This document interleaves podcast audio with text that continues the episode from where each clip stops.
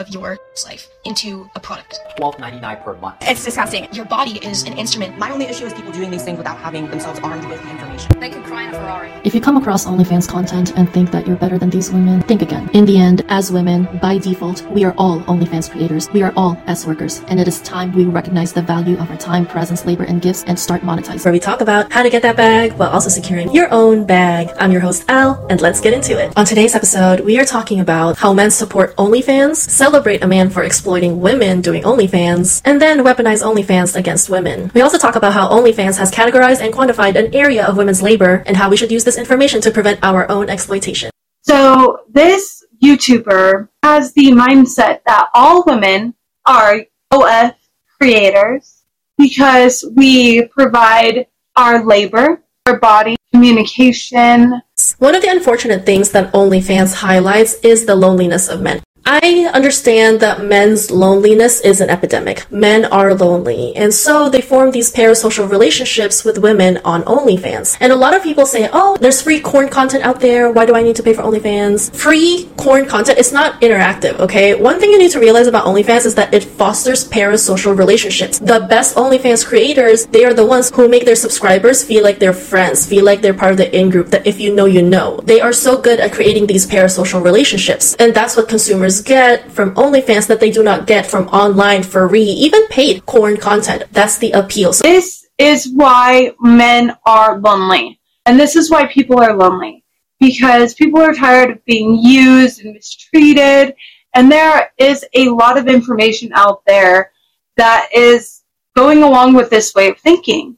This is an example of toxic feminists. This is not just a problem for men or a problem that men face. Women face this problem too. As you can see by the article that I have, loneliness is becoming an epidemic in the United States. Couples are not staying in long term relationships, they are going into what you would call situationships, which is you are doing everything that you would be doing in a relationship, but you're not putting a title on it and you're seeing other people as well the whole rise of this way of thinking led to the loneliness epidemic as well as dating apps and social media and so many other factors. This way of thinking can contribute to the loneliness of men because men do not want a woman like this. And they think that all women are thinking like this, so why should I get in a relationship? And then they go and seek partners or wives from other countries or other cultures or religions or way of thinking. And then these type of women get mad because then that lowers the dating pool for them like everything is a market. The dating market is a market, the stock market is a market, everything is a market. OnlyFans is a market. If this man is directly profiting from your labor, from your time, presence, gifts, and body, he's the one who should pay. Wages against housework. They say it is love, we say it is unwaged work. They call it frigidity. We call it absenteeism. Every miscarriage is a work accident. Homosexuality and heterosexuality are both working conditions, but homosexuality is workers' control of production, not the end of work. More smiles, more money. Nothing will be so powerful in destroying the We're going to be talking about an area of women's labor, and that is S work. Our labor in that department bestie. It has value. It exists. How is this relevant to OnlyFans? Same goes for being a housewife. We are all OnlyFans creators. We are all housewives. We are all S workers. Your body is a diamond, and you should only share it with very, very few people because the more that you share it, the more you chip off. It's about self respect, it's about dignity, trying to get young women to understand that their bodies are very powerful. this person is saying that the men should go to work support the house car support everything that the household needs in order to run the man should be able to provide plus pay the woman to stay home and take care of the kids the cleaning the cooking and be his therapist. Any relationship communication responsibility respect accountability. All of it is very important. Each partner has tasks. For example in my relationship my husband primarily takes care of all of the cars i primarily take care of a lot of the housework I enjoy doing a lot of the housework because it gives me time to decompress. I get to, you know, unwind. I get to have some critical thought time. And also, I like making things clean. However, when life gets busy, it would be beneficial for both parties to take part in these tasks to maintain home or just clean up after yourself as you go. In a healthy relationship, the business between couples, it is an intimate moment for the people in the relationship in order to strengthen the relationship that you guys have, strengthen the bond. If you make it transactional, you are downplaying and demeaning the experience overall.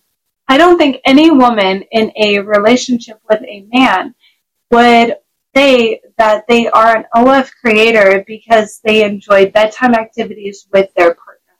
This is degrading to women. I do not think that young women should be listening to this and taking this mentality as facts. Healthy relationships are not transactional. You are not going to be an OF creator um, because you enjoy relationships with your partner. So when it comes to the labor aspect, in a lot of cases, when you add up the labor that the stay-at-home partner adds to the relationship, the total amount of every task that the stay-at-home partner does, it will equal more than the working partner. So if you were to charge or pay an individual to come in and do everything a personal chef, a babysitter, a housekeeper, a therapist, anything that you want to add to that list, it will increase. So if you look at those rates that those individuals charge and then attribute it to the labor that the stay at home partner does, then it most likely will equal more than the working partner. Not all couples have the choice to have both parties working which is why it could be beneficial in their relationship to have a stay at home partner.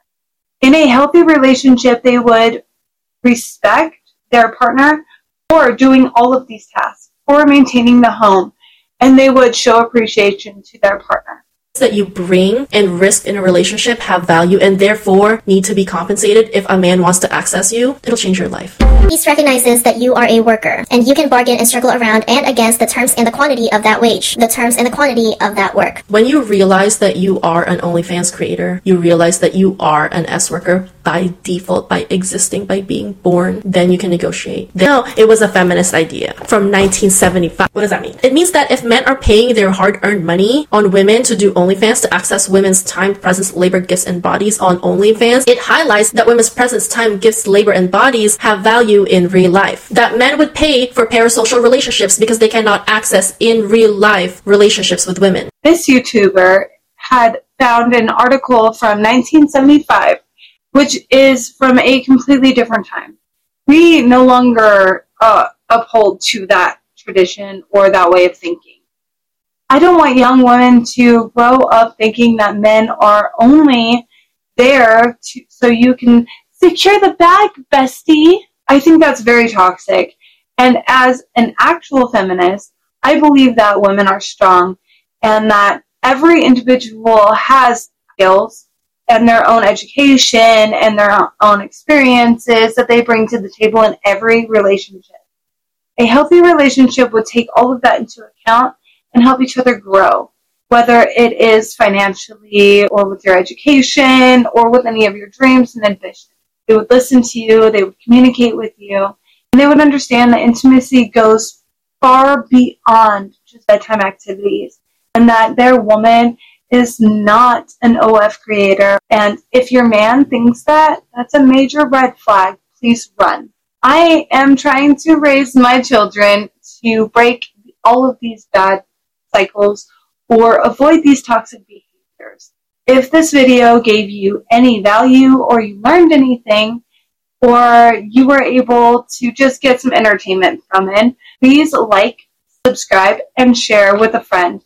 You never know who will either find this hilarious or gain some information. So thanks guys. I'll see you in the next one.